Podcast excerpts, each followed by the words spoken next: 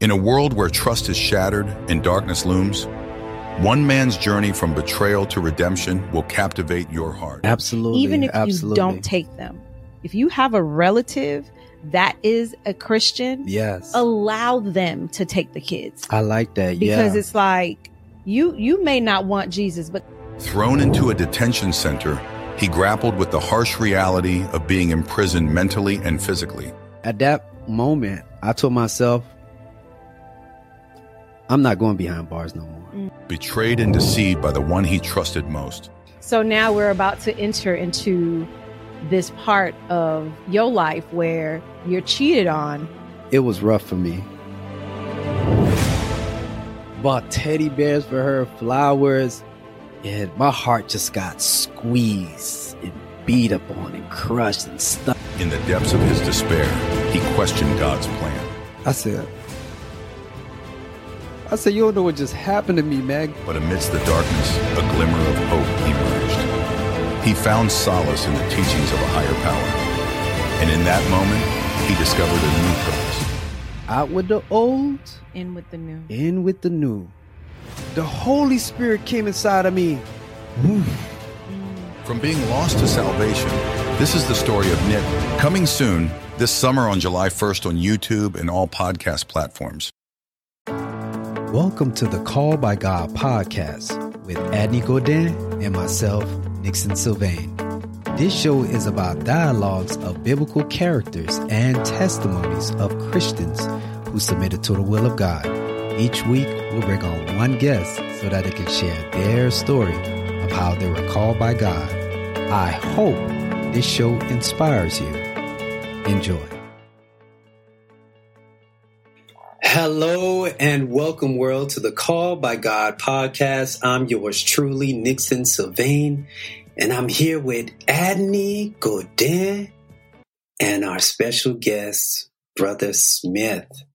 How y'all doing on this blessed day? Oh, brother Nick, we've made it through another year. it's just one of those days when God just allows you to just really exhale and said, I got you through my child. So I am just so honored and blessed to be in the year 2022. Yeah, I echo those same sentiments. I Amen. echo those same sentiments and uh, uh, looking forward to what God has in store for the year 2022. Wow. I can't believe it's 2022, y'all. We made it. We made it by the grace of God. But I think the, the beauty of, of, of, yeah, I think the beauty of this show is that, uh, and, and we're going to talk about that. We're going to talk about the good news and salvation. And in December, we had the opportunity uh, to engage in a dialogue about Jesus Christ. How do y'all feel about that? Those episodes? I mean, it, it blessed my life. I I am in awe of him.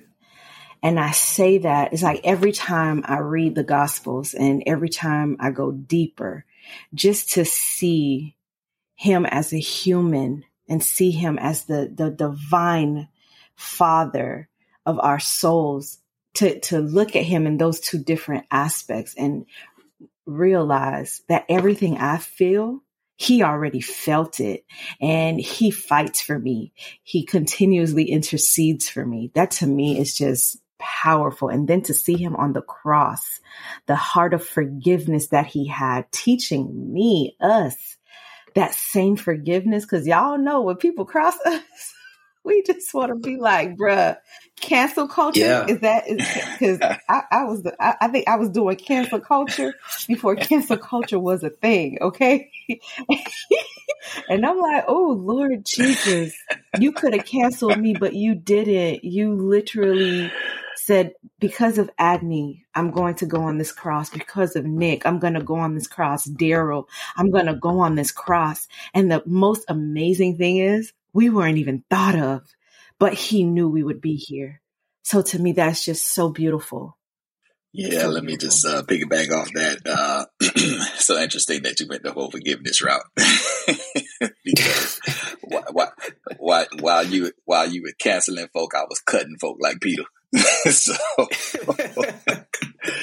so you know, we just, we, we just, appreciate. You know, I mean, uh, there we if we had a thousand tons, it still wouldn't be enough to sing the praises of God the Son. Uh, like we've stated before in times past, He has a ministry that is different from uh, the Father and the Holy Spirit in that Christ came here and fully embraced the human experience. And, uh, you know, the thing that comes to mind most when I think about Jesus, the incarnation especially, is, you know, the time when he was with Moses at the burning bush and Moses asked the question, Who will I say, you know, to the people you are? And God says, I am that I am, which simply means, you know, I will be whatever I will be. God is everything. He's everything to us. You know, in the moments when we need a mother, that's what he is. In the moments when we need a father, that's what he is. In the moments when we need a friend, that's what who he is. And so he's whatever we need him to be. And so it doesn't get any better than that. And you know what? That's interesting that you said that. Whatever that we want him to be, and you know, like you said, he, he's a, a mother to the motherless, a father to the fatherless. Because I, I, you know, while you uh, you know, mentioning all that, I started, you know, reflect on uh, before Christ, before I gave my life to Christ. You know, I grew up without a dad, and my mom, my mom, she died when I was young, so there was no love in the house there was no love. But it wasn't until someone started, you know, share the gospel with me and they told me, Hey, don't you know there's someone that loves you? Cause I didn't even know what love was. You know, obviously I was searching love in the wrong places. When I came in uh, contact and in fellowship uh, with uh, Jesus Christ, uh, I mean, it changed everything for me. I didn't know that that there was someone out there in the universe, Jesus, God Himself, that loved me and I was, I, man, that thing broke me down. So uh, I'm excited to talk about this uh, bonus episode. God has definitely been been good to us, you know, to allow us to talk. You know, in December, like I alluded to, uh, we all came together and we talked about Jesus. So we had four episodes. We had Jesus and the prophecy, episode one. We had episode two, zero, when Jesus was zero, up a zero, zero to 12 years old. Episode three, Jesus' ministry And episode four, the plot when he was crucified, his death, burial, and resurrection. And then now we're going to bring you the bonus episode. But if you haven't listened to episode one and four, please go back and listen. It's going to bless you. I tell you. I mean, just just the name Jesus alone is a blessing. But imagine hearing a discussion about Jesus. I'm telling you, it will bless you. So now we're in this bonus episode and it is called the good news and salvation. You know, folks love good news. Folks don't like to hear bad news. When you say, Hey man, I got bad news, folks be like, or you could say, I got good news and bad news. Which one you want to hear first? So folks be like, man, you know what? Just, just give me the bad news first. right. But but we're going to bring to you good news and the good news come from Jesus Christ. And we're going to um, have our dear brother, bro, brother Darryl, give us a breakdown of how this good news came about. First of all, he's going to give us the bad news. Of, like I said, he was going to give us the, the good news. And the good, the bad news comes from the, the Tower of Babel. And he's going to talk about the good news from the promise that that um you know happened in Acts chapter two and how salvation was brought to all the nation. Brother Darryl Smith, man, it's all yours, man, and we'll chime in when we can. All right, that's all right. That sounds good. Uh, hello, everybody. Uh, CBG podcast. So honored and blessed to be here. As always, I count it a privilege to be a spokesperson for uh, the King of Kings and the Lord of Lords uh, he was sitting there talking about bad news, and I was sitting there thinking to myself, okay, the bad the bad news might be that y'all stuck with me for about 40, 45 minutes, but but we'll do the we'll do the best that we can. Uh, as uh, Brother Nick stated earlier, um, uh, I've been tasked with uh, going into detail and uh, really trying my best to show the uh, significance of Jesus, his death, his burial, and his resurrection. Uh, and of course, uh, how that pertains to us and our salvation. uh, by way of looking at uh, one specific rebellion that we see in Scripture, and that would be of the Tower of Babel. And then we'll do our very best to tie that into the gospel, taking a close look at Matthew, uh, and then on to Acts chapter 2. And so, to that end, let me go ahead and get started. Uh, and as I said, I'll do the very best that I can. I do want to say that a lot of the uh, study and notes and material that I present today uh, uh really comes from uh, one of my favorite theologians. His name is uh, Michael Heiser, Dr. Michael Heiser. and God has blessed him in a mighty way with his studies and his journey. you know, being a professor and a student of the ancient Semitic languages and, you know, just studying basically all of his life. Excuse me.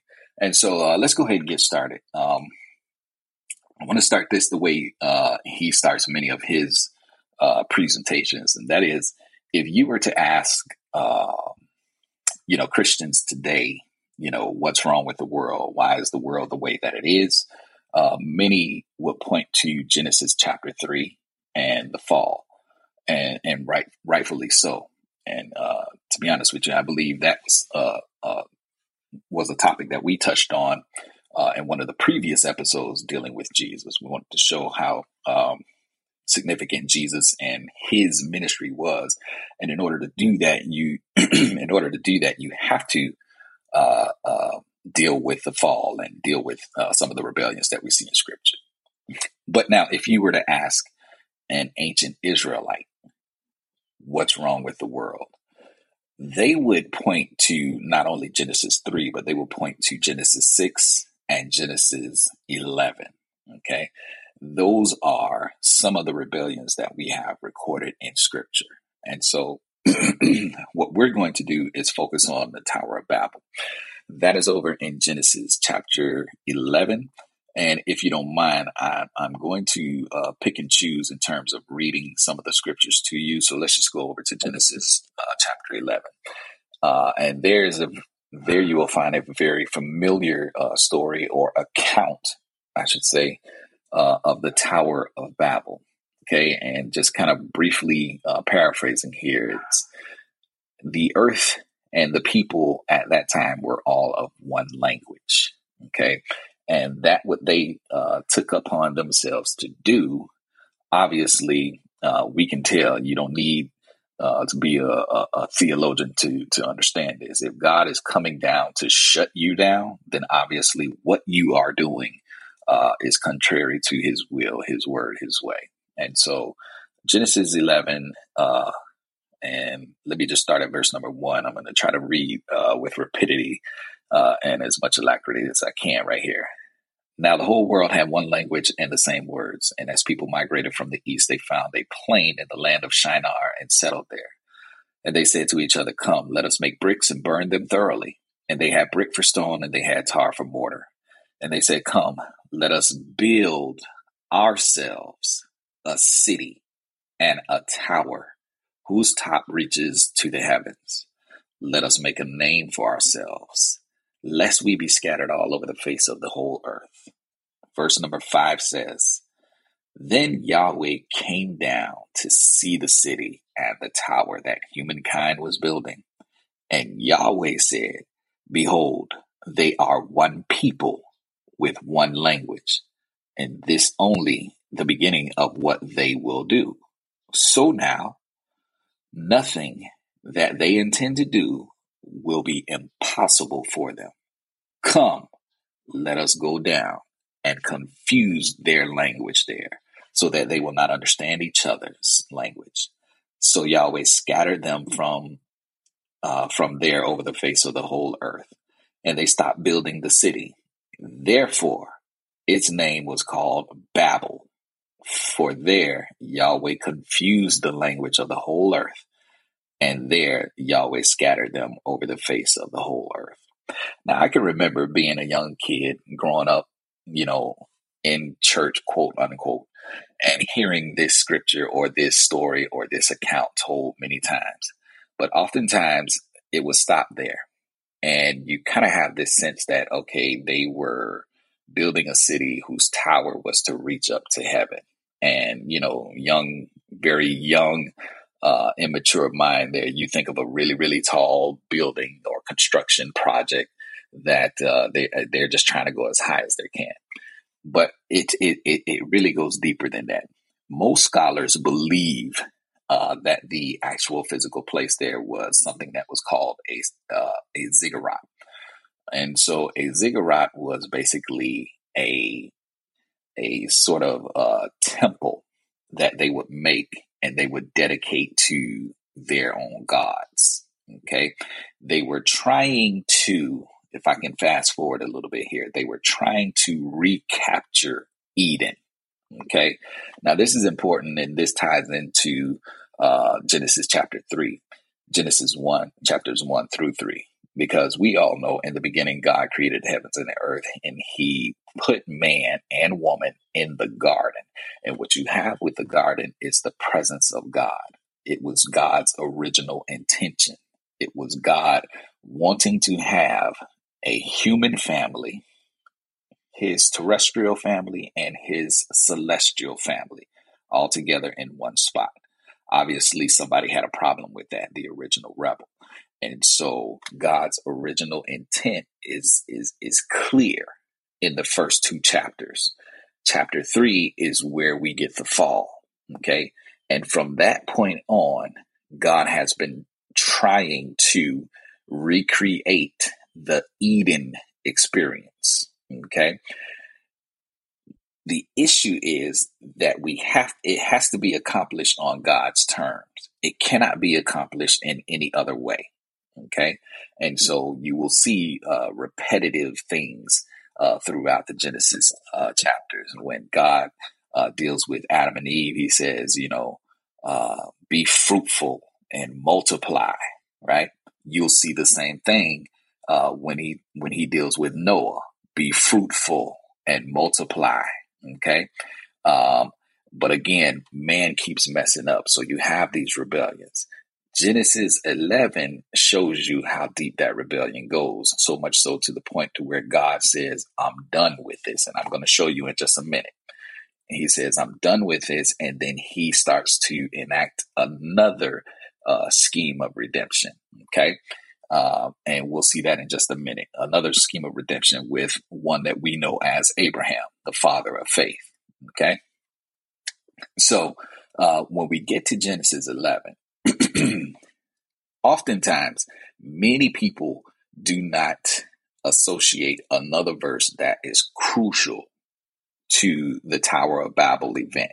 Okay. Oftentimes when we we we hear or we're exposed to Genesis 11, we stop there. Okay. But there's another scripture in the Old Testament that gives you more insight to what happened at the Tower of Babel. Now remember, we just read Genesis 11 and we found there that the people were of one language. Okay. Whatever it, whatever it was they were doing, basically trying to recapture Eden on their own terms and, you know, uh, uh, having a God uh, come down and be worshiped in their temple, the ziggurat. Uh, what they were doing, it was so bad and so uh, it, it was against God's word, so much so to the point that God had to come down and confuse them and he did that by the difference of languages. Now, the other scripture that is attached to this is Deuteronomy chapter 32. Okay. Deuteronomy chapter 32. And we're going to look at verses 8 and 9. Deuteronomy chapter 32, verses 8 and 9. For those of you who may be trying to find. So let me ask you a question before you start um, reading the, the um, passage. Sure. So I guess it, it's safe to say that if someone is listening to this podcast, so they could agree that this is where all the languages come from. You know, you talk about people that all the various languages throughout the whole earth. Is this is where the original languages originated from? I would lean that way because this is where you will get the different nations. And we're going to flesh that out. We're going to flesh that out here in uh, Deuteronomy uh, chapter uh, 32 here. So, yeah, I would say yes. Okay. All right. So Deuteronomy chapter 32. And let me get there. Let me make sure I'm in the right place here. There we go. All right. Now, This is uh, uh, by way of title. A uh, it's entitled uh, "The Song of Moses." When you get to the very uh, beginning of uh, chapter 32 and uh, technically verse number 30 of 30 of chapter 31. Uh, it is it's entitled the Song of Moses. When he gets to verse number eight, let me read this very quickly. Moses says, "When the Most High, and we know who that is, that's God. When the Most High gave to the nations, there it is, and I want you to highlight the term nations because that's going to be somewhat of a recurring theme throughout this, this podcast. When the Most High, when God gave to the nations their inheritance, watch this, when He divided mankind, He fixed the borders of the peoples according to the number of the sons of God. Okay. But here's here here's his plan. Okay? Here's his plan. Verse number 9. But the Lord's portion is his people. Jacob had uh, his allotted heritage. Okay, so let me read that again. Uh, verse number nine. But the Lord's portion is his people, Jacob, his allotted heritage. And we know Jacob to be Israel. Israel is God's chosen people. Okay. And we'll see that. Uh, uh, well, you see that throughout all of Scripture. And so, what you have here is when you look at these uh, specific three rebellions the Genesis 3, the Genesis 6, Genesis 11 these are rebellions that really shape the entire Bible. They shape the rest of Scripture all the way down to Revelation. Okay?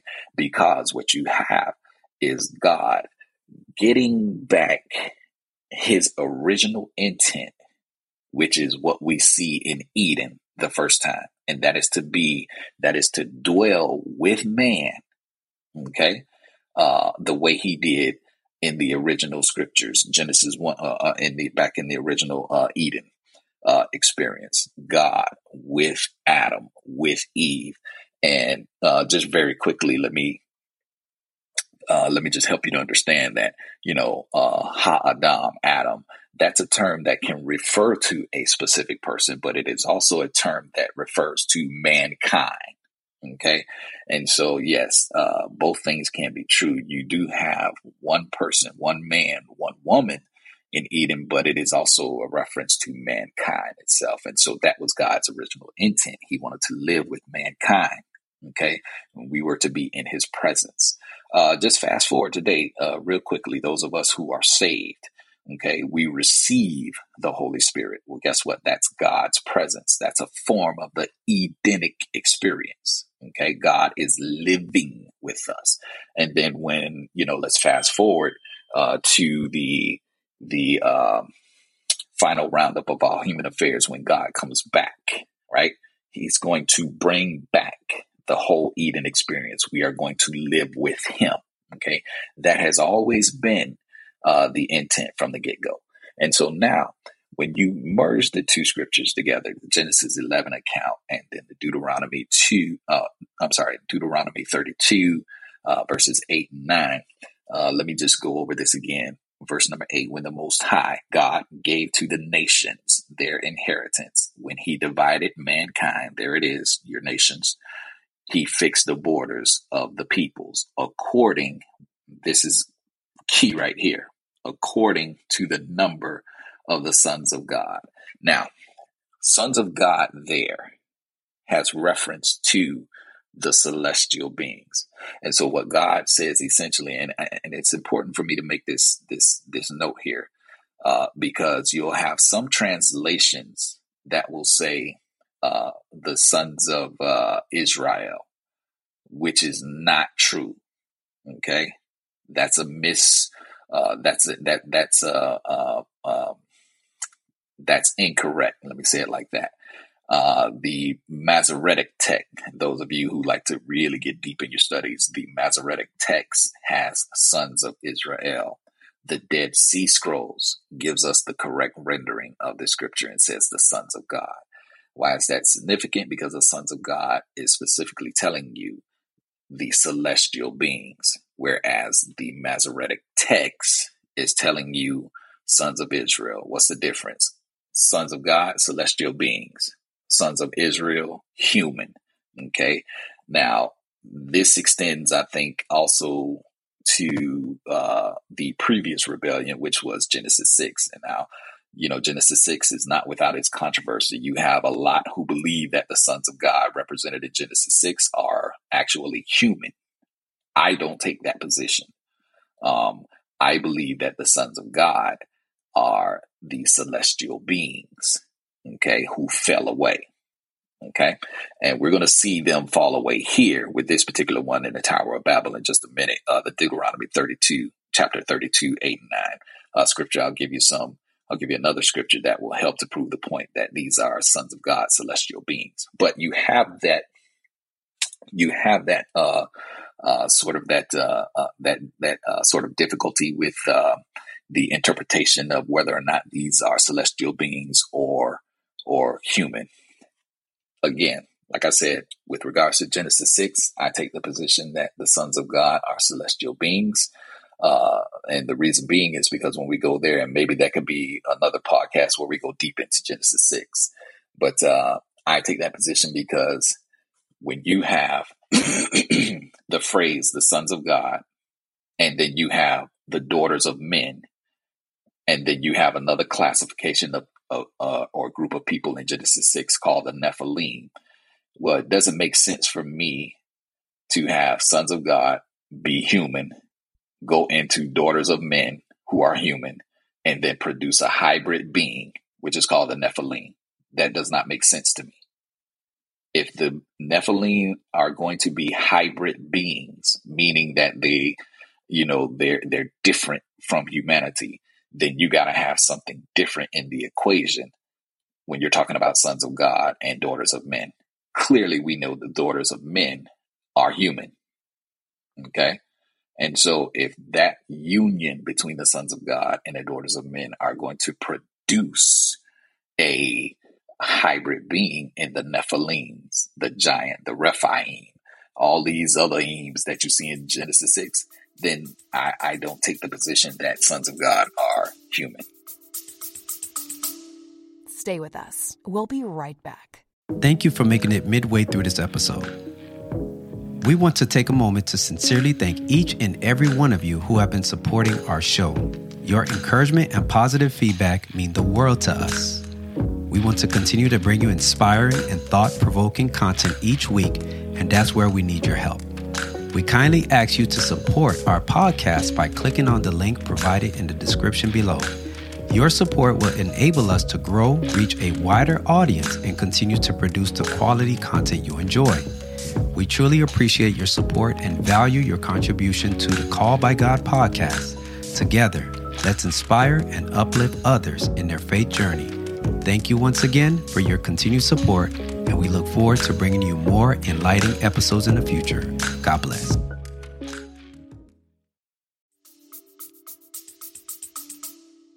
Okay, so what if a person, because when, you read of um, angels or the sons of God, they don't have reproductive organs from what, you know, some people study. How do you explain that to them and how they came with the daughters? And the reason I'm asking is somebody out there is like, okay, hold on. I don't know what he's talking about because that's crazy because they don't have reproductive organs. So can you explain that as you move forward? Sure. That's a, a great point. Throughout the, the uh, Old Testament and, and even in the New Testament, in some cases, you have uh, uh, celestial beings coming throughout Scripture, right? And um, the correct term for that uh, is called theophanies. Okay, so you will have. Uh, I'll, I'll, let's go to uh, some of the scriptures we've been calling already. Genesis one, when the scripture there, the writer, the author tells you that um, God came down in the Garden of Eden. He was walking in the cool of the day. Okay, you have the term walking. That's descriptive of embodiment, walking. Okay. When you have, you know, some of the popular ones, uh, the burning bush, you know, that's, that's a theophany. When God meets with Abraham, three men. Y'all see that? That's embodiment. Three men come down. And not only do they come down, Abraham makes a meal for them. You see what I'm saying? So the celestial beings, when they come and they interact with the terrestrial, they have to assume a form of embodiment. Okay. Uh, in their proper state, no, they're not going to reproduce. There's nothing that I find uh, in scripture or in secular writings that have angels reproducing.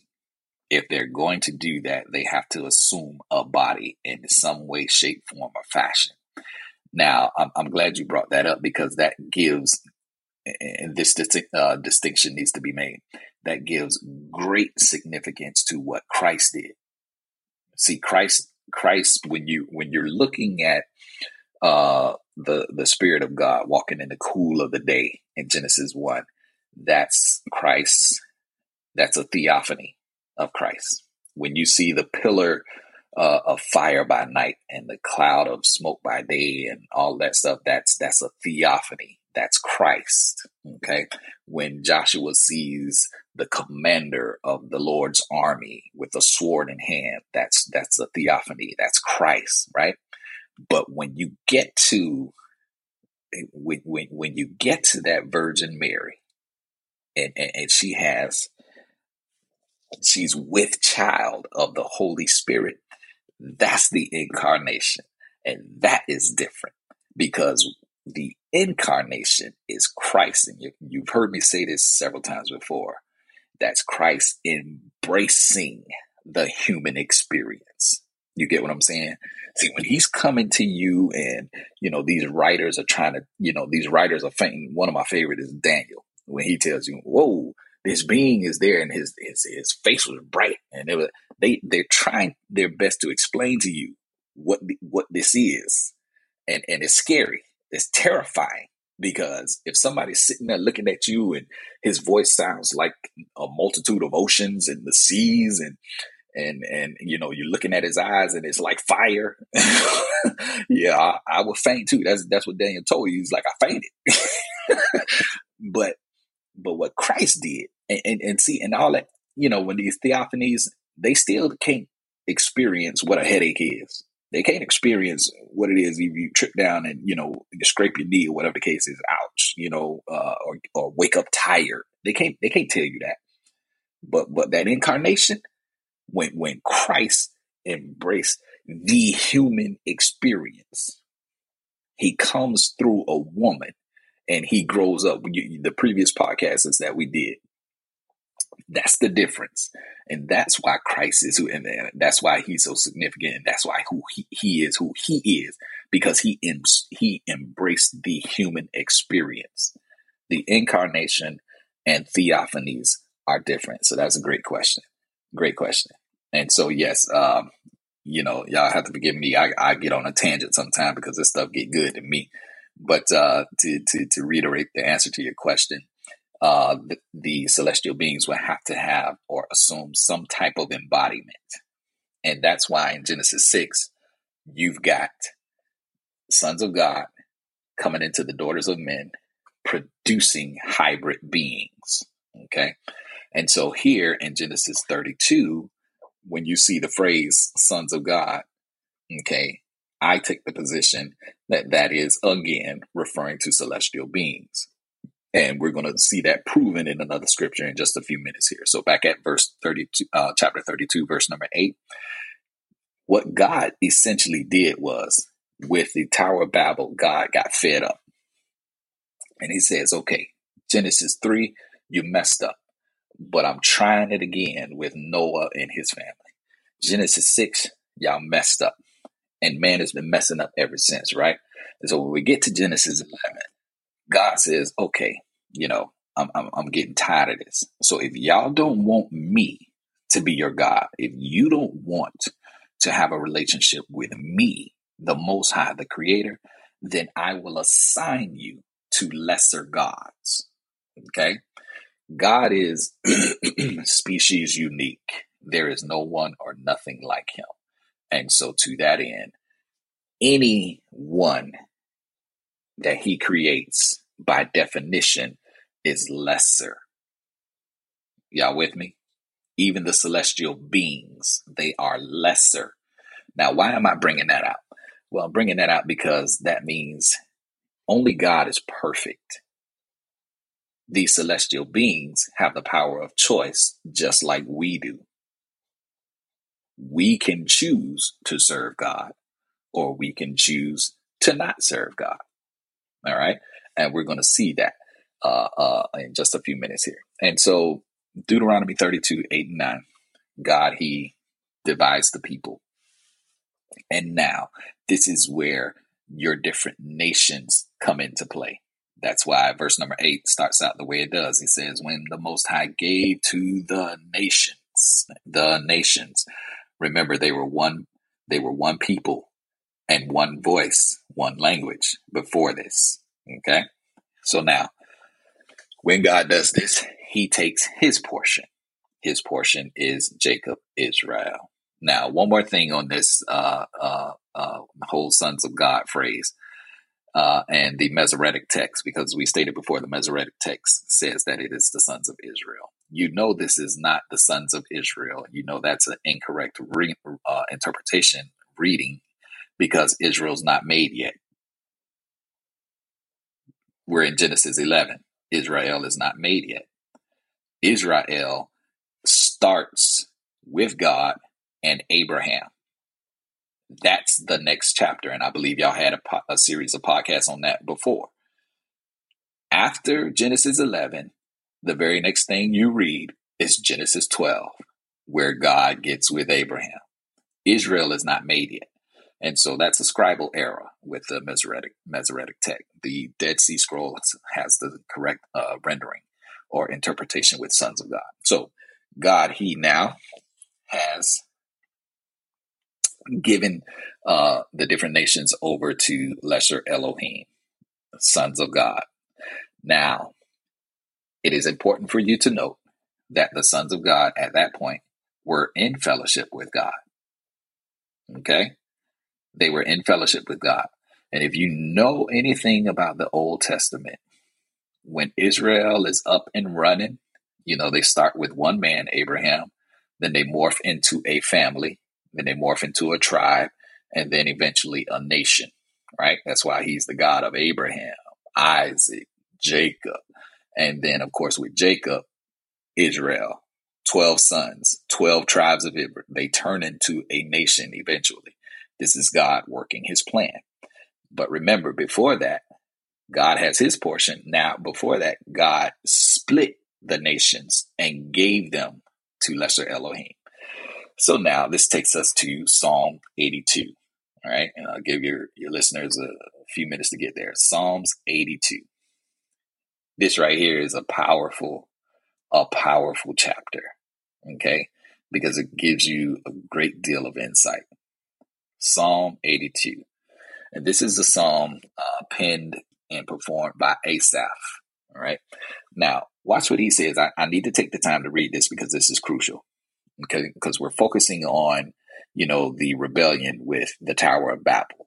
So we're dealing with Genesis 11. We went to Deuteronomy 32, 8, and 9. And now we're going to Psalm 82. All three tie in together. Now, watch this. Psalm 82 says, and I'm reading from the ES, ESV version. God has taken his place in the divine council. In the midst of the gods, he holds judgment. That first verse right there is, is telling you a lot already. Okay? God comes down into the middle, or he takes his place in the midst of the gods, the divine council and God is holding judgment. Okay, he's coming with a purpose, right? He's coming to deal with them. Verse number two says, How long will you judge unjustly? He's talking to these gods and show partiality to the wicked. Wait a minute. Already you can see something is off here. Hold on. See, listen, when God turned over those nations in Genesis 32, Those gods were in fellowship with the Most High.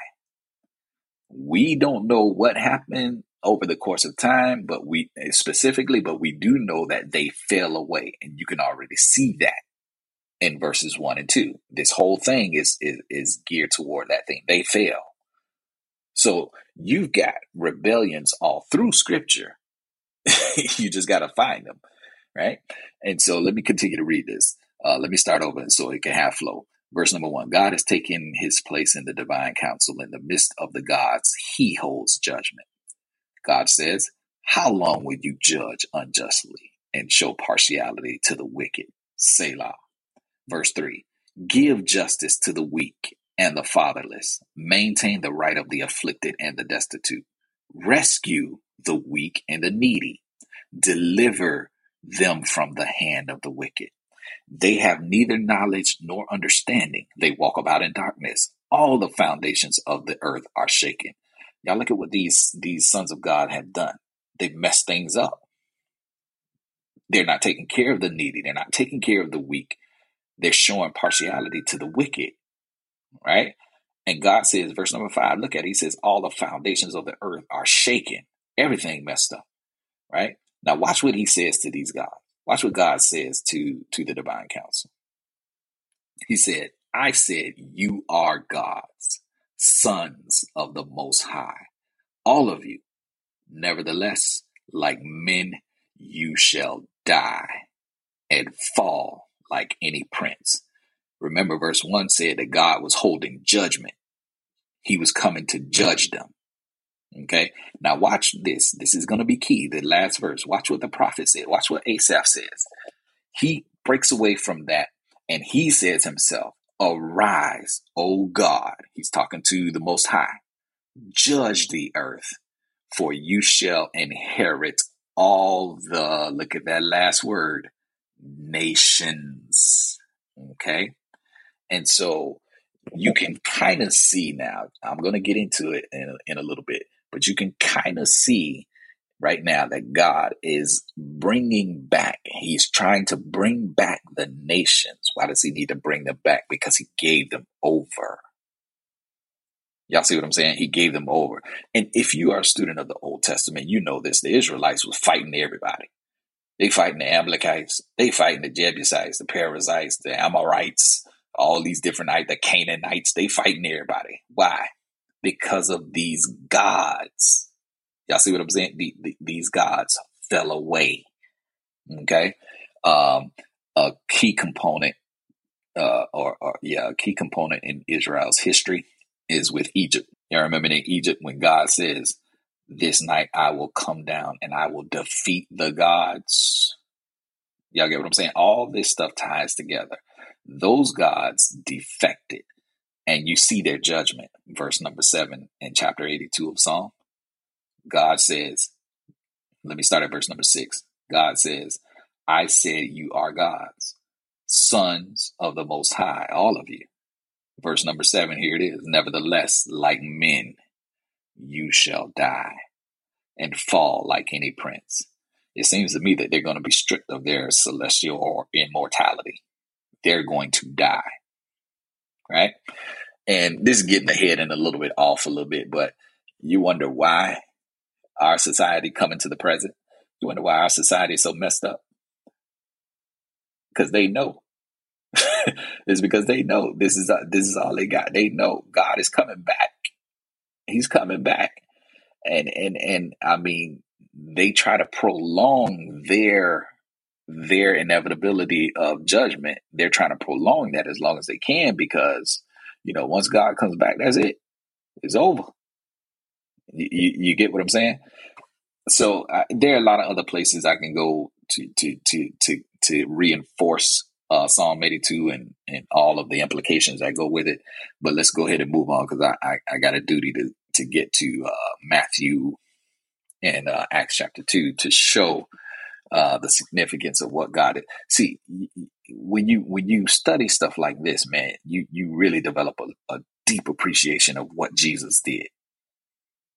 Because, you know, we term them angels, but that's kind of a uh, that's kind of um,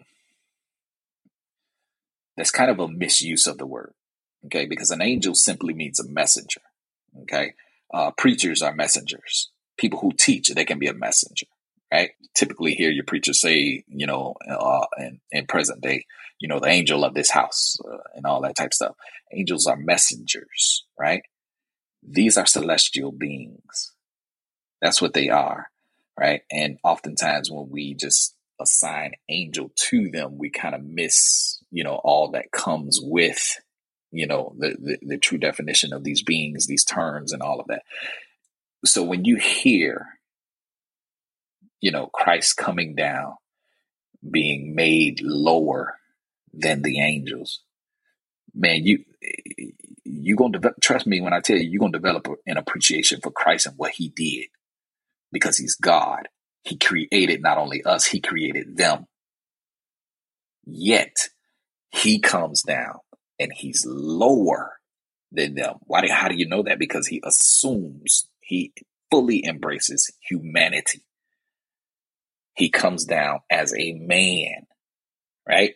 I, I, I, every time I, I get to talking about Christ and Jesus, man, it, it blows my mind and I get I get excited. Y'all got to y'all got to excuse me um, because he made them. He made them. He made us. And it really, it really shows you that see, see, God don't have a plan B. God don't have plan C. This is plan A, and God is going to see it through. See, the the the first messianic uh, uh, uh, prophecy Genesis 3:15. You know, when God is dealing with the fall, he's like, "Man, what did you do?" And he's pointing to the woman. Woman, what did you do? And she's pointing to the original rebel, the Nahash.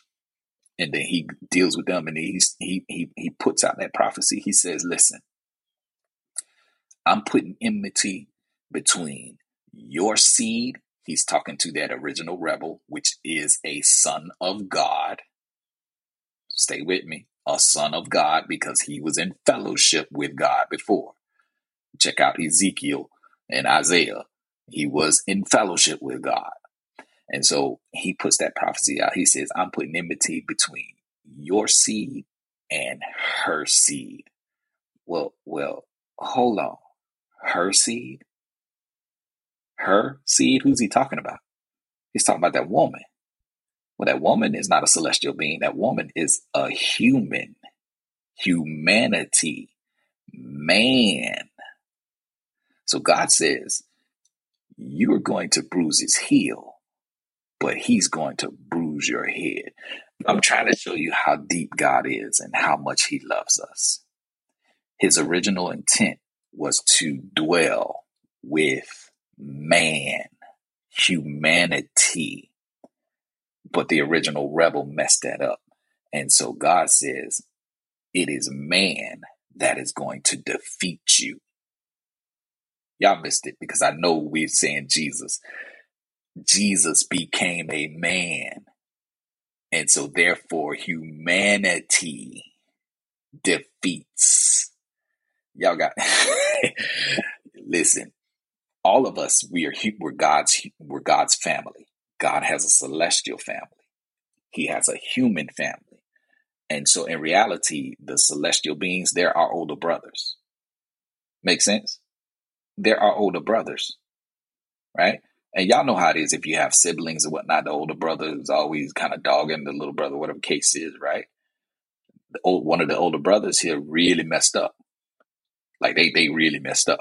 They ain't like us. They hate us, right? Now watch this you see a theme throughout scripture of a younger brother superseding the older brother. That's all throughout scripture. Jacob, Esau, right? Did I get it right? Yeah, Jacob, Esau. Joseph with the dream. Y'all see that? Mm-hmm. It's all throughout scripture. David. I mean, Samuel came and looked at all the older brothers and God said, uh uh not him, not him, not him. And then, hey, hey, Jesse, you got any more? And he said, Yeah, I got a young lad. He out there tending the shepherds. God, man, Samuel went over there. That's him, David. That's him. younger brother. That theme runs throughout scripture, all of scripture.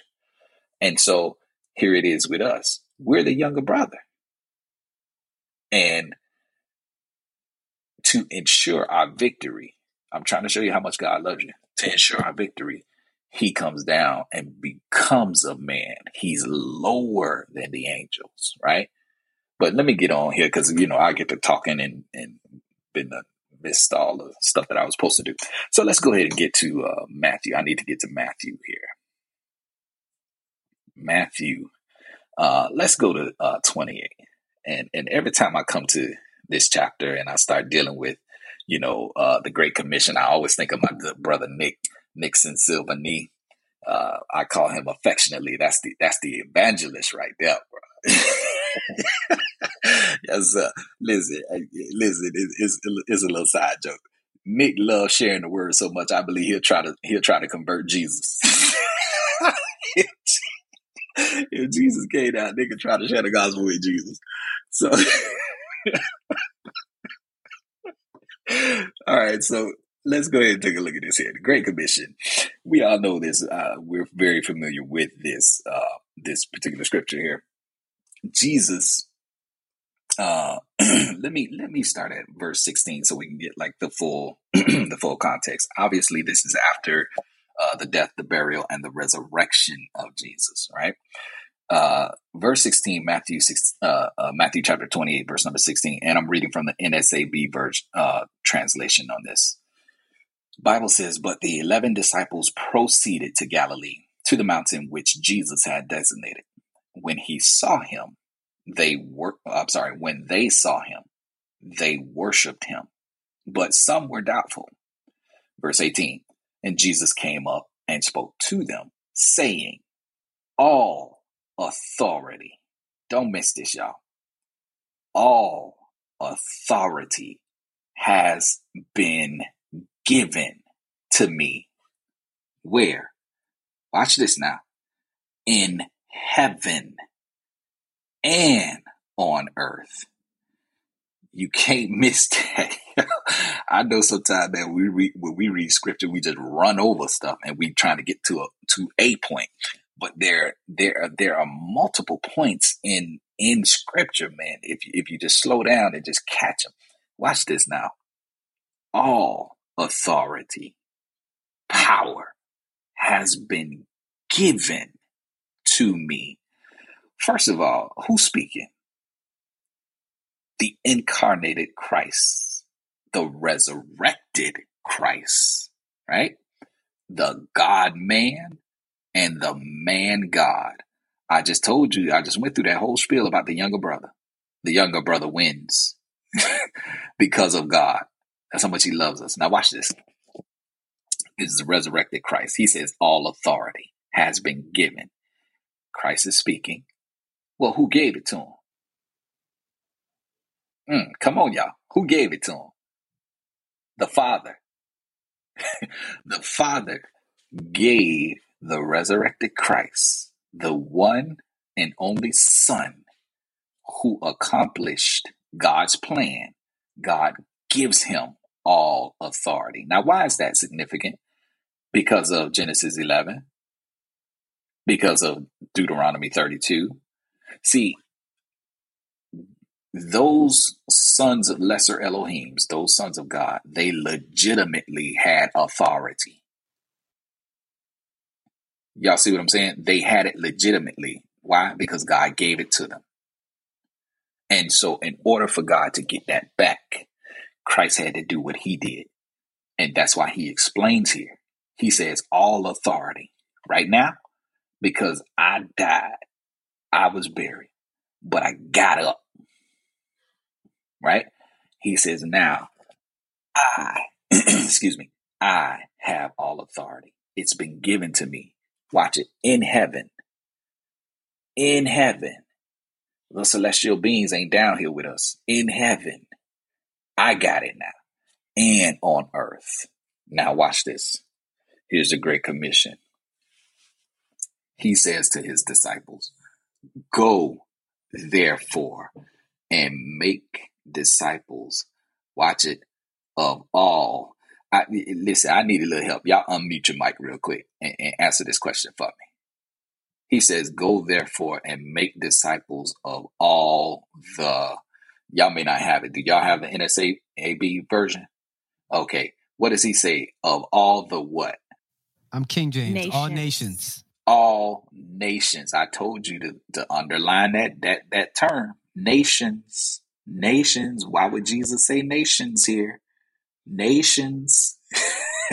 because God in Genesis 11 divided the, the, the nations. So here it is. Jesus gets back the nations. So he's telling his disciples, go make disciples of all nations. Now, let me tie this into the evangelistic piece here. This is why we who are saved, believers, you know, children of God. This is why we need to be about the Father's business and spreading the gospel because we are getting back the nations. D, let me say something real quick. Um, because you you brought up a, a, lot of great points. Um, I know you said that God uh separated the nations in Genesis 11, but mm-hmm. but like you said, a lot of it had to do with the sons of God uh, rebelling of, right. against God. And I think you mentioned that there we see these things happening even to this day. And I know before you get into baptism and in Jesus Christ, let's talk about a little bit about racism because we see we mm-hmm. see how that's uh, permeating our culture today. So we see we still see residue of uh, Genesis 11 um, that's taking place uh, yeah. regarding racism. So let's talk about that a little bit and, and tie that in how God intent is to bring all nations together, but yet we still see this nation in this world still being segregated. So let's talk about that. Absolutely. Yeah, yeah, sure. Um, uh, that's that's something that is, is, is prevalent, you know, in in our in our current uh, society. Um, you know what though? When, whenever I talk about this, though, I always try to make it a point to elevate the perspective and help people to see the spiritual. Right. A lot of times when people deal with racism, you know, we're dealing it on the human level. Well, well, black, you know, white don't like black and black don't like white and then you even got different race uh, uh, types of racisms within like the very same culture, right? Uh, for instance, you know, uh, the mulattoes or the light skinned colored blacks versus the dark skinned colored blacks. And, you know, then you got the differences within the different Humanic, uh, his, uh, Hispanic uh, communities. Well, this one don't like that one. The Cubans don't like the, you know, this one, and the uh, Dominicans don't like this one. The Puerto Ricans don't like it, and it's like, you know,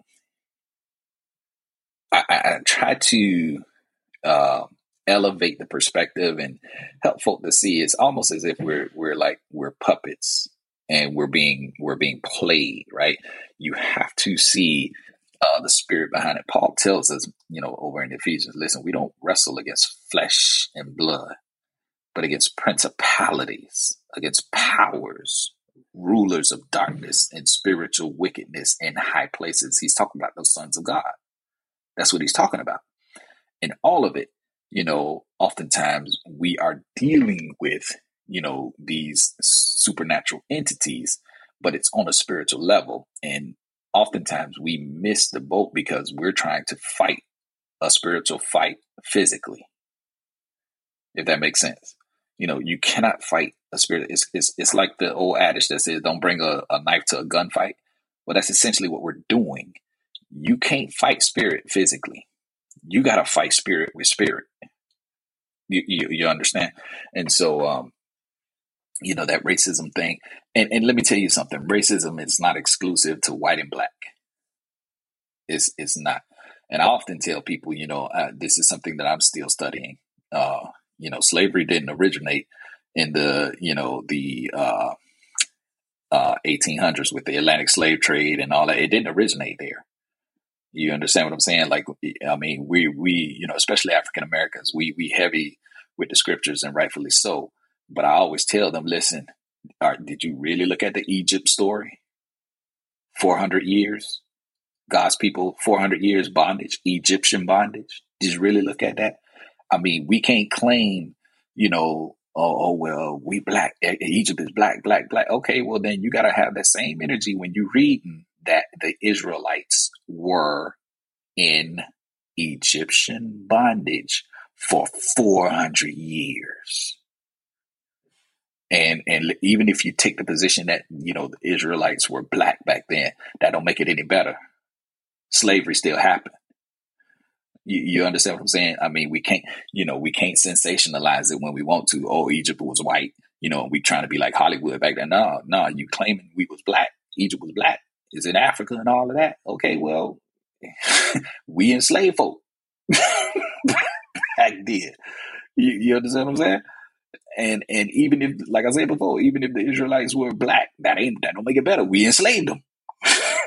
when you're talking about Genesis 11 and, and you're talking about Matthew 28, I people I want people just like you. I want them to see the spiritual dynamics that's taking place and don't look at from the physical. Because I want people to make right. that connection. When you talk about Genesis 11, you see the split. You see people are scattered because of, of the rebellion mm-hmm. and the sons of God. But you see how God is intentional in Genesis in, in mm-hmm. Matthew's 28, where he's bringing all these nations together. So that means we as mm-hmm. Christians, it, we have to take, make that initiative to, to embrace God's creation and that's the unity yeah. in that that we find in Christ. So that's why I didn't want you to just dive right into 28 because I really wanted people to understand the connections of what's taking place right now. That God is bringing everybody together. It's not about color. He's bringing all the right. people throughout the world together. And, and let me just say this real quickly, and then Sister Sister Adney, I'm gonna let you go here. Uh, diversity really, really comes from God just look at just look at the creation. I mean, everything is so creatively different, right? Uh, it, it, the strong sense of similarity and sameness, but a strong sense of diversity, right? And and there's there's something to be said about that. You know, I love my my Asian brothers and sisters. I love my Hispanic brothers and sisters. I love my Caucasian brothers and sisters. There's diversity that comes from God. But like everything else, you know, the original rebels and rebel and devils out there, demons, they pervert what God, you know, has created. And that's essentially what we have with racism. You know, one group thinking that they're better than another group. I heard a preacher say this one time, and and then I'm gonna uh, turn it over to you, my sister.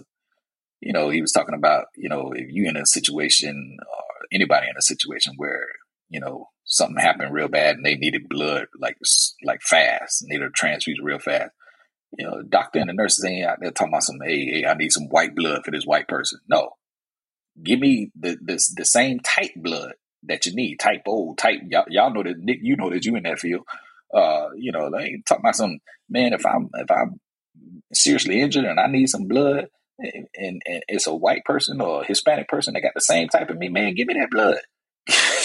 we are talking about some man, give me some white blood, give me some black blood. I think what also needs to happen is we see the word nations. God never spoke about race. He spoke about nations. And I think that's what needs to be the focal point for us. God doesn't see us as races because it's only one race. He created humanity. Manity, we're humans, one complete race with different shades. And I think once once people really truly understand the word racism is completely obsolete where God is concerned because he didn't create races. He created one. One and that's the human race. And I, and I believe so wholeheartedly if we as humans would look to see how beautiful God created each and every single one of us, if we would see the, the different shades, the just amazing, like my son is half Puerto Rican and, and Haitian. And guess what? Haitians are Latin. we are Afro Latino. Like the only difference is the skin color. That's it. But we're not different races. Now, if I'm saying that a dog, that's a different race. A cat, that's a different breed of, but we're one. And just to see how beautiful Jesus came and said, go and teach all nations. He didn't say races. He said nations. nations. And that's what our ministers, the ones standing in the in, in, in the place that God has placed them, need to reiterate to us. Nations, not races. And, and that's what was burning in my in my heart. Is like, wow, he didn't talk about race. He said nations. Nations. There it is. Nations. And I and, and I think, you know, uh, all of that stuff, like we were saying before, probably in a more specific way. Uh, but if I can generalize it, I think all of that racism extends from those fallen sons of God, Nick. You know, once once uh, you know Genesis eleven happened, uh, again, I, I, I truly believe that diversity comes from God, but I, I think it's perverted by the fallen, you know, the fallen sons of God. You know, I find this interesting too. You know, if you look at their different cultures, each of them have, you know, uh, and it could be incorrect. That's fine. I'm, I don't, I don't too much, you know, too much put too much stock or care into how, you know, the color skin of the picture of Jesus. But you know, the Caucasian, they got that that pretty looking Jesus with the wavy hair and all that stuff, right?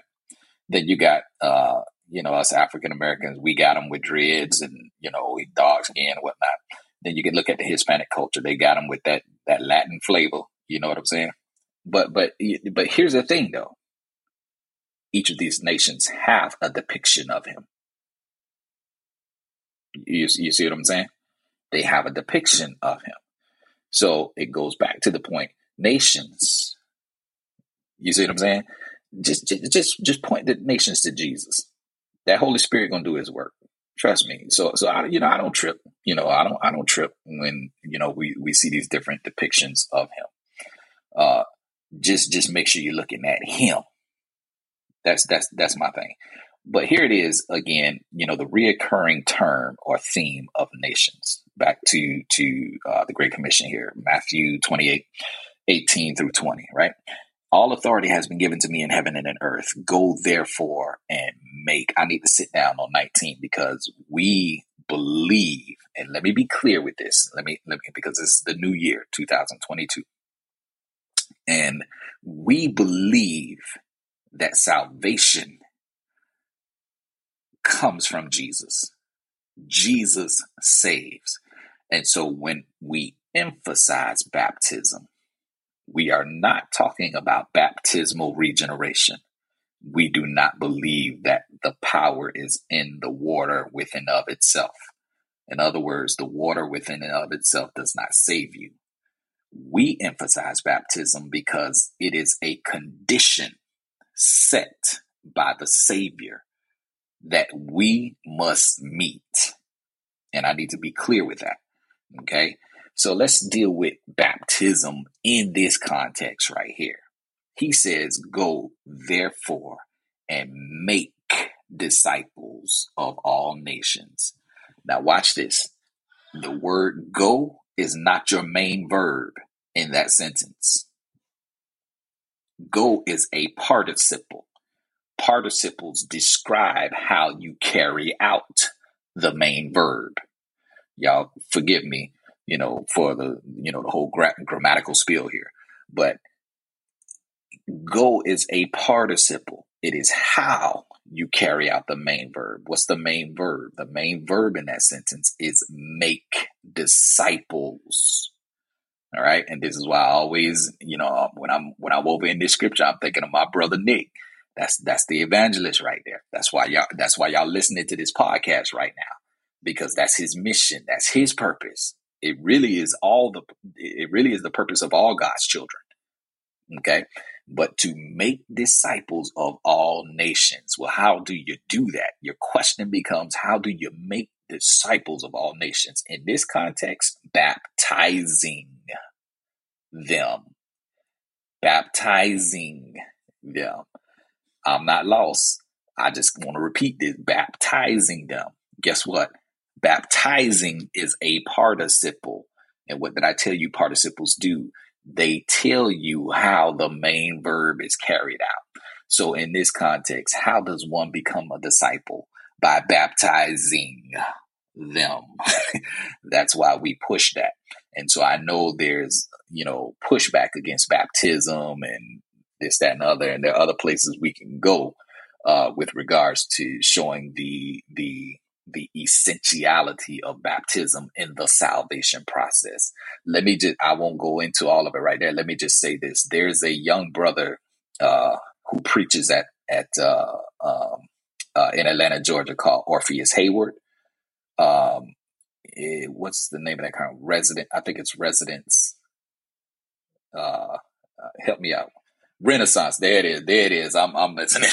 Renaissance uh, uh, Church, uh, Church of Christ in Atlanta, Georgia. He has a book dealing with baptism. You can get that book on on uh, Amazon. I think you can get it in Apple Books. It's on several, you know, uh, social media platforms. Uh, I would encourage your podcast listeners to get that book with regards to ba- baptism. He takes a very in depth grammatical look and analysis at baptism throughout Scripture, and he shows you how uh, uh, baptism is essential to the salvation process. Okay, now I, I, will leave it up to him to to explain it because that brother that brother showing up did a good job with that uh, that thing. Now, but yeah, a, a general, yeah, yeah, put it put yeah, put it in the notes. Put it in the notes, and and um, uh, that way your your podcast listeners can uh, have access to that if they feel so disposed. But the general uh, the general overview of this here is yes, baptism is essential. Why? Because it is a condition set by Jesus, and baptism is the occasion where what Christ did is applied to the believer. So when you are saved, and we're going to see that in just a minute, when you are saved, when you are baptized, that's where God applies what Christ did to you. That's why baptism is essential. Okay. And so, uh, uh, like we said before, Orpheus Heyward like really spells that out in his book. Uh, so go ahead and do that. He, he's also on YouTube. There's a lot of clips of him on YouTube. So, I mean, your, your podcast listeners can can look him up and get a lot of free stuff that he's saying on YouTube. Um, okay, so let me just finish this out and then we can get on to Acts 2 because I know you got to go. Uh, let me know, Nick. But um, Christ says, Go therefore and make disciples of all nations, baptizing them in the name of the Father and of the Son and the Holy Spirit, teaching them to observe all that I commanded you. And lo, I am with you always, even until the end of the age. And there you have it, the Great Commission. Christ has all authority and he is commanding his disciples to make disciples of all nations. Okay. So, real quickly, let's go ahead and go to Acts chapter 2. Acts chapter 2. We want to go here because this is the first historical uh, record account of conversion of the church, of what Christ did. May I ask this question before you continue? Yes, ma'am because many of our brothers and sisters in the world who subscribe to um, I believe that Jesus, uh, no, um, I asked Jesus into my heart, so I am saved. I don't need to get baptized because this is what is taught to me.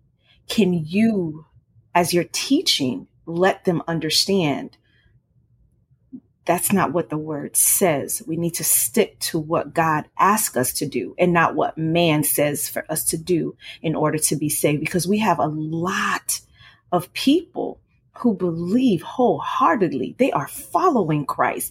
I mean, they are the lovers. Like they, they outdo some of us Christians, but their salvation is strictly based upon them accepting Jesus into their heart. And that's it.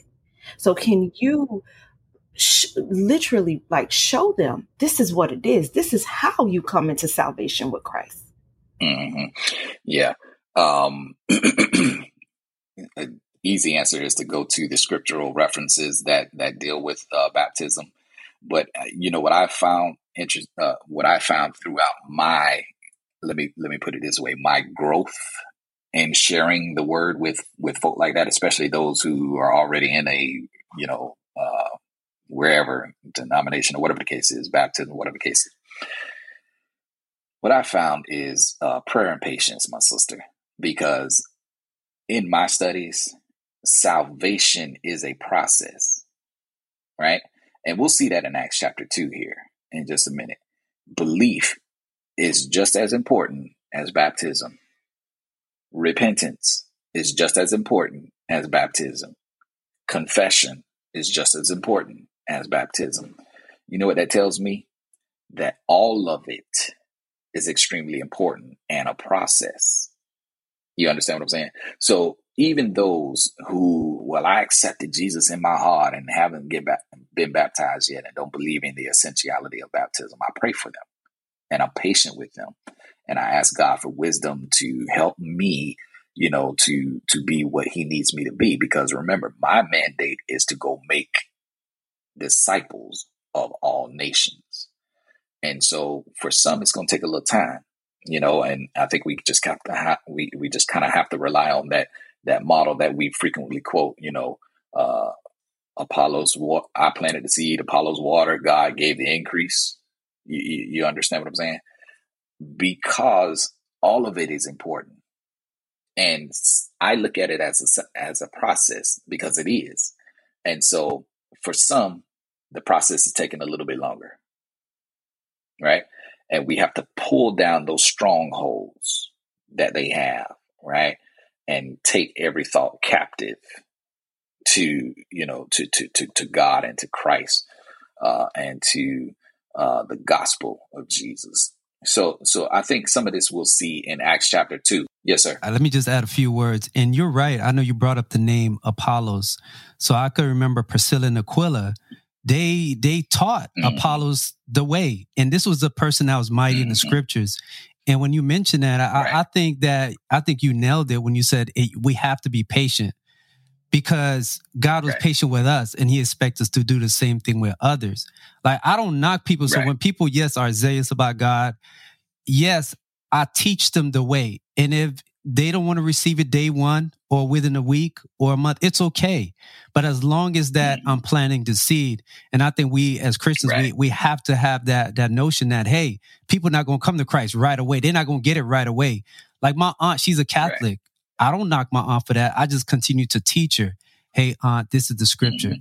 She it may take a 10, 15 years, 20 years, who knows? But right. I, like you said, we got to continue to pray and we got to continue to be patient and continue to teach whenever that God give us the opportunity.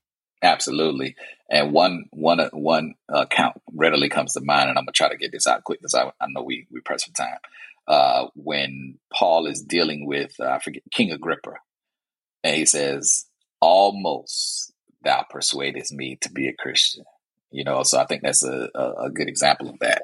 Um, I think it kind of ends, you know, in terms of Agrippa, we don't know what happened after that. Hopefully, the brother got saved, but uh, you know, we we all have them. Trust me, I, I have had relatives. I'm, I'm, a Baptist to the day I die, and I ain't got to worry about no baptism. You know, okay, and uh, you know, you just do your very best to study, live the life, be that example, and then you know, just be wise and continue to bring it to their attention. All right, so let me get to Acts chapter 2 here, right? Uh, real quickly, we know, and I, I got to run fast and paraphrase here.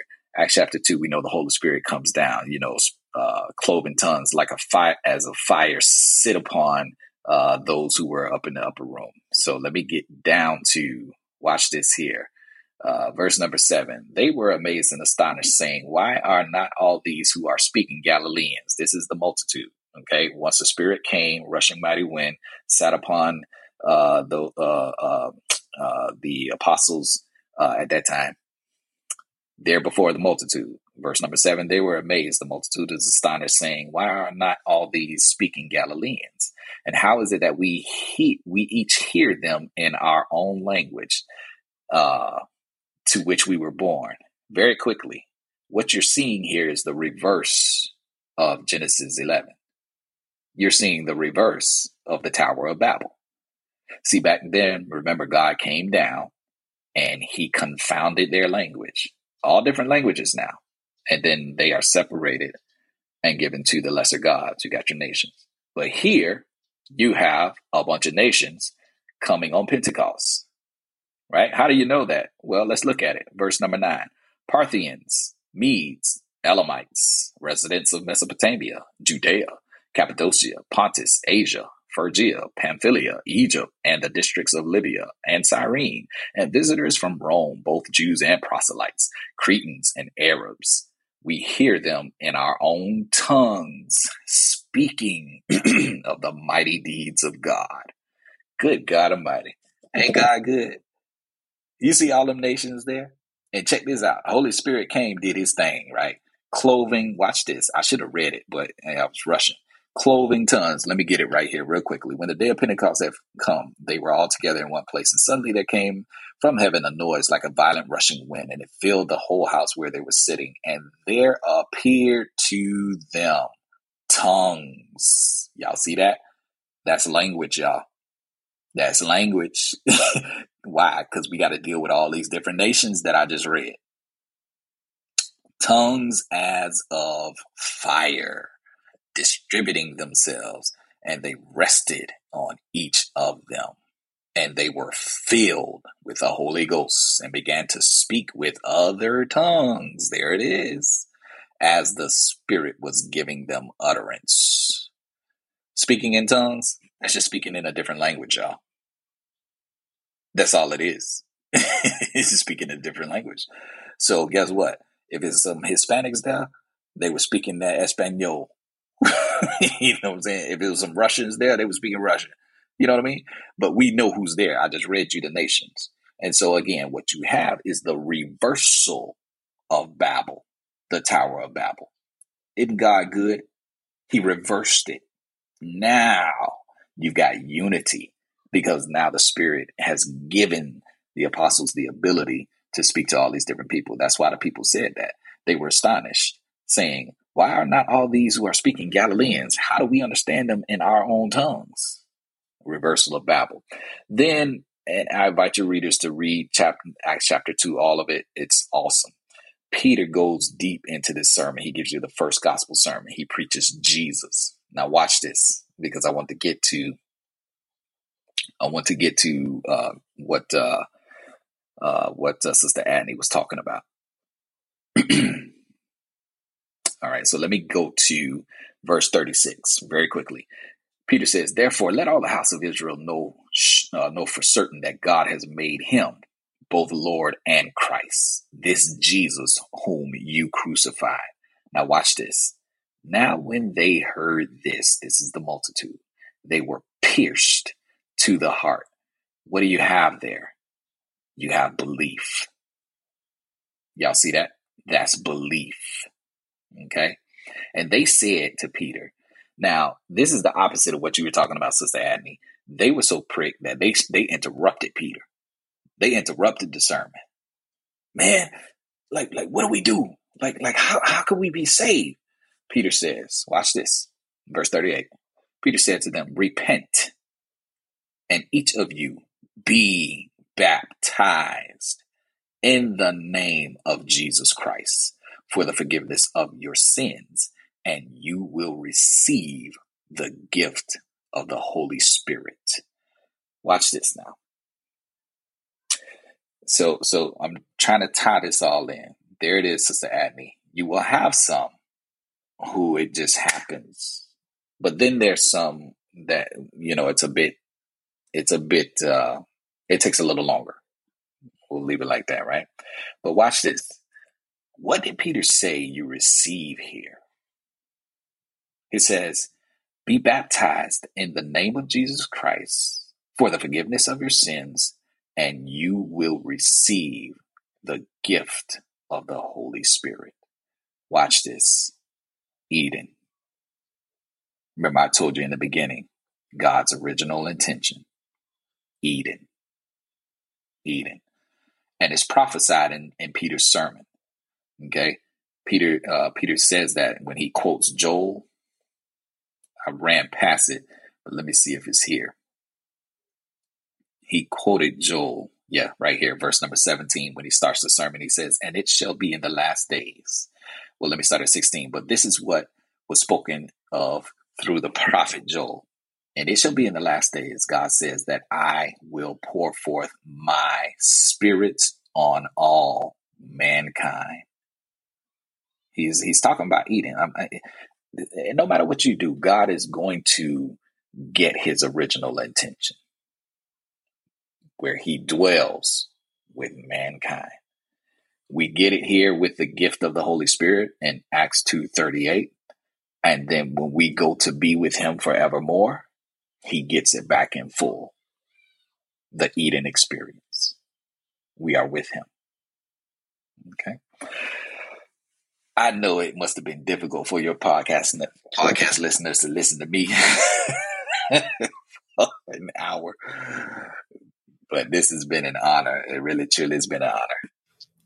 I, am just in awe, just the way that you broke this down. It, it to me, it gives a simplistic way of understanding why God does what he does, why he has done what he has done since from the beginning, is to have a relationship with us, to have intimacy with us.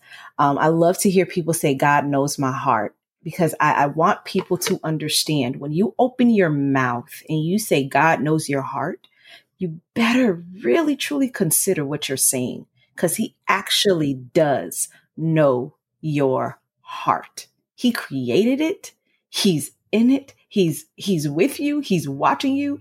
Every single thing that you say. So I am so grateful and thankful that you walked us through this journey because literally it was like an experience for me personally. Just listening to you breaking it down that way and it helped us to understand this is why when I was hungry for Christ and I'm sitting in front of my television watching TBN and sending money to them and the Holy Spirit say, "Oh, she hungry. Let me send somebody her way to teach her the gospel." And I was invited to that congregation and I walked into that building and my spirit was like, "You are home. You don't need to look nowhere else." And when I told my sister I'm home, I meant it.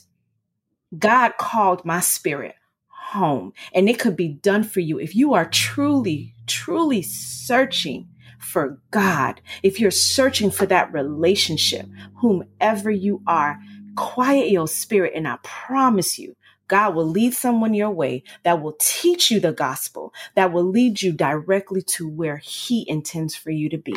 Yeah, for me, yes, uh, I mean, it was just uh, just a pleasure just to sit back and just to uh, listen for the first time, right? Because I'm usually the one talking with my guests, but just to just to hear the things that you shared, not only with us but even with our listeners, uh, the Tower of Babel, and even how God brought all the nations together. Um, I, I, it's a few things that came to my mind. I thought about God's love.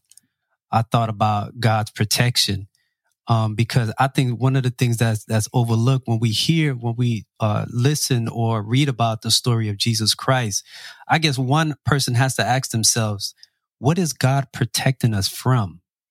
What happened mm-hmm. in Genesis that was so bad that God is protecting us from? So the thing is, what I gleaned from even the things that you shared, I look, okay, God is protecting us from us. Because if you leave it up to us, we're going to self destruct because we don't know any better. Mm-hmm. So that's number one. That's from the physical aspect. But I know you tied into a lot of spiritual, the spiritual dynamics of what's going on in Genesis 11 and even uh, Acts chapter 2.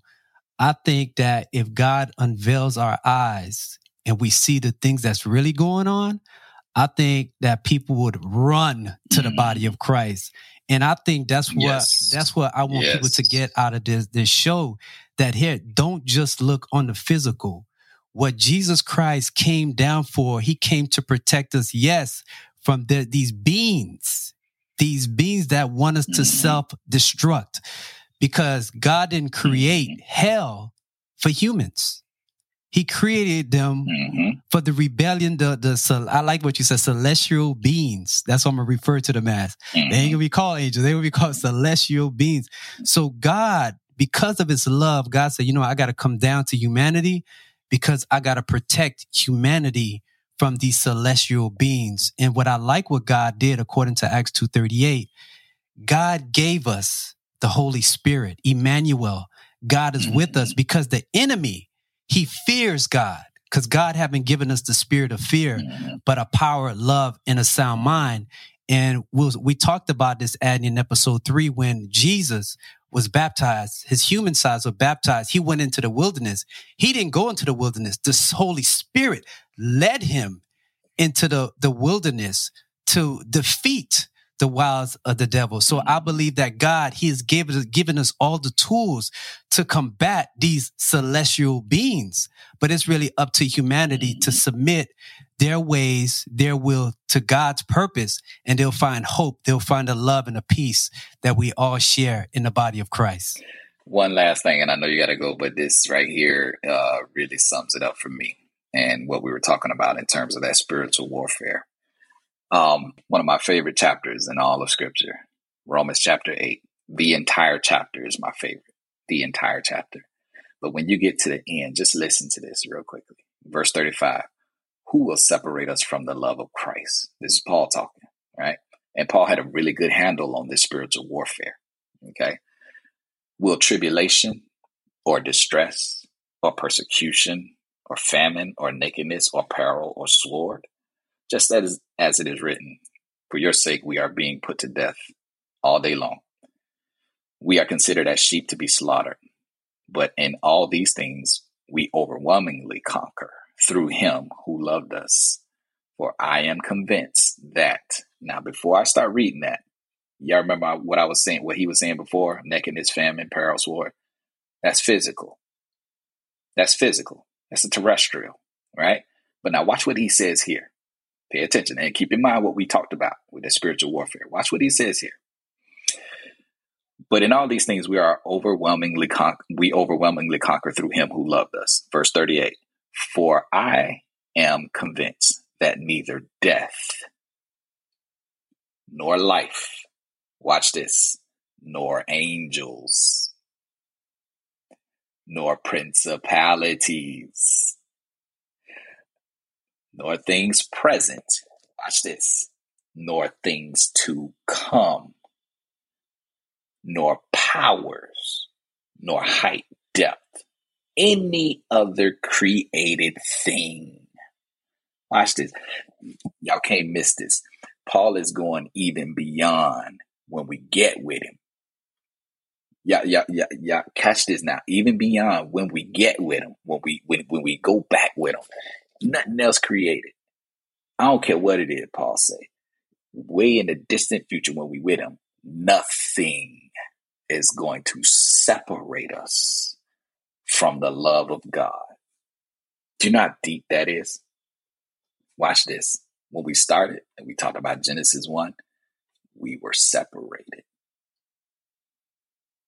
Y'all missed it. yeah, we were separated, y'all. Genesis 6, separated. Genesis 11, God Himself separated. Right? Look at uh, the scriptures all throughout the Old Testament. God had to divorce Israel, separated. Right? But Paul, he's got a handle on this thing, man. He said, man, listen, right now, listen, when you in Christ Jesus, that's the beginning of chapter 8. When you in Christ Jesus, ain't no condemnation. That's first and foremost. Man, when he get down here, Paul start getting happy. He get happy like me, right? And he just start going. Listen, listen. Distress, man, get out of here. Tribulation, nah. Famine, nah. Nakedness, peril, sword, none of that. That's physical. But then he takes it to the spiritual, and he says, not even death. And that's the greatest weapon the enemy has.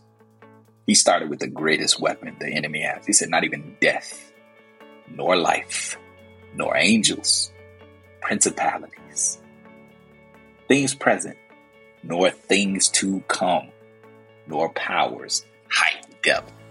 Nothing will separate us from the love of God. Amen. Man, this is going to be a powerful, powerful 2022 year. Conquer this year in Jesus' name. All right, world. So there you have it. Darryl Smith um, Adney probably gonna look at me sideways because I said Darryl Smith, but I'm gonna say Brother Smith. Until then, remember that Jesus Christ is the King of Kings and He's the Lord of Lord. Be blessed. That's it for now. But before we go, please continue to listen, subscribe, and share our podcast. Also, if you want to support our show, please scroll down to the bottom of the show notes and click on the link that says Buy Me a Coffee. We would greatly appreciate it. Thank you for listening. And remember, God is good all the time, and all the time, God is good. And also, Jesus Christ loves you. Thank you.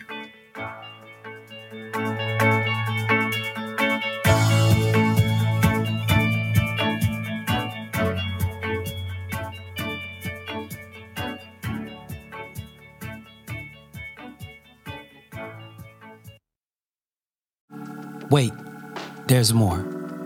What if today was your last day on earth? Would you be ready to meet your Maker? Well, Jesus Christ has given us the good news. He told his disciples in Mark 16, 15, 16, and he said to them, Go into all the world and preach the gospel to every creature.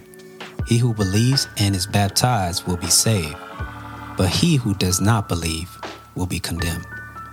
Jesus Christ has instructed his children to share and preach the gospel, which is the good news, which means that Jesus Christ came and that he was sacrificed, he was buried, and he rose on the third day. By believing and by repenting and confessing and being baptized, you will be saved. So it is your choice. Jesus Christ will not force you. You've heard the message, you heard personal testimonies but this is your opportunity to give your life to Christ. Don't wait until tomorrow, because tomorrow is not promised. So I hope you submit to the will of God and give your soul to Christ. Be blessed.